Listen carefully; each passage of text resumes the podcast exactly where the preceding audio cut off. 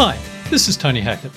Besides publishing my conversations with startup founders, I'm now narrating articles from my B2B digital twin website. This website offers my unique take on the emerging trend of digital twins for business, allowing for digital social selling content creation for business executives. My work on this platform has been gratifying, allowing me to explore the potential of digital twins for business to business sellers in particular. Let's now move on to today's narrated article. I'd like to start with an acknowledgement of country. We acknowledge the traditional custodians of the land on which we meet. Here in Sydney, it's the Gadigal people. We pay respect to elders past, present, and emerging, and extend our respect to all Aboriginal and Torres Strait Islander people attending today.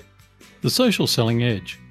With more and more buyers and sellers turning to social media to research, collaborate, and make decisions, it is essential to understand the importance of leveraging social platforms and digital channels to increase your sales.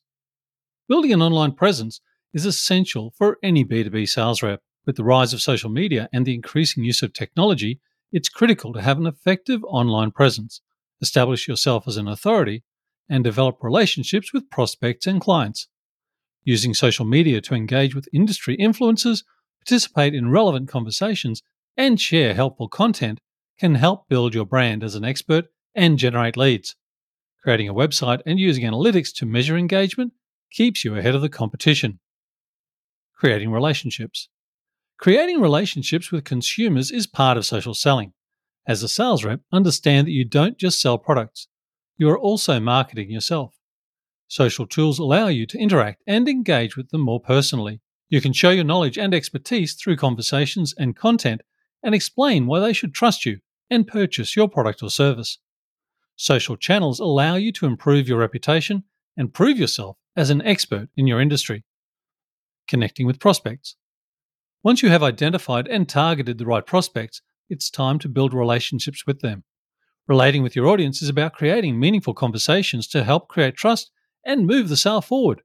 The key is to be authentic and genuine when engaging with potential buyers while providing value.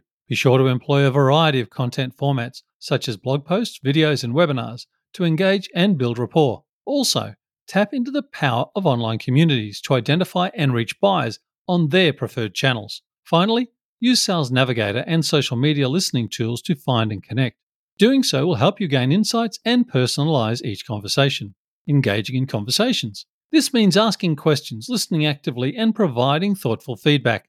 It also relies on producing solutions that meet the customer's needs.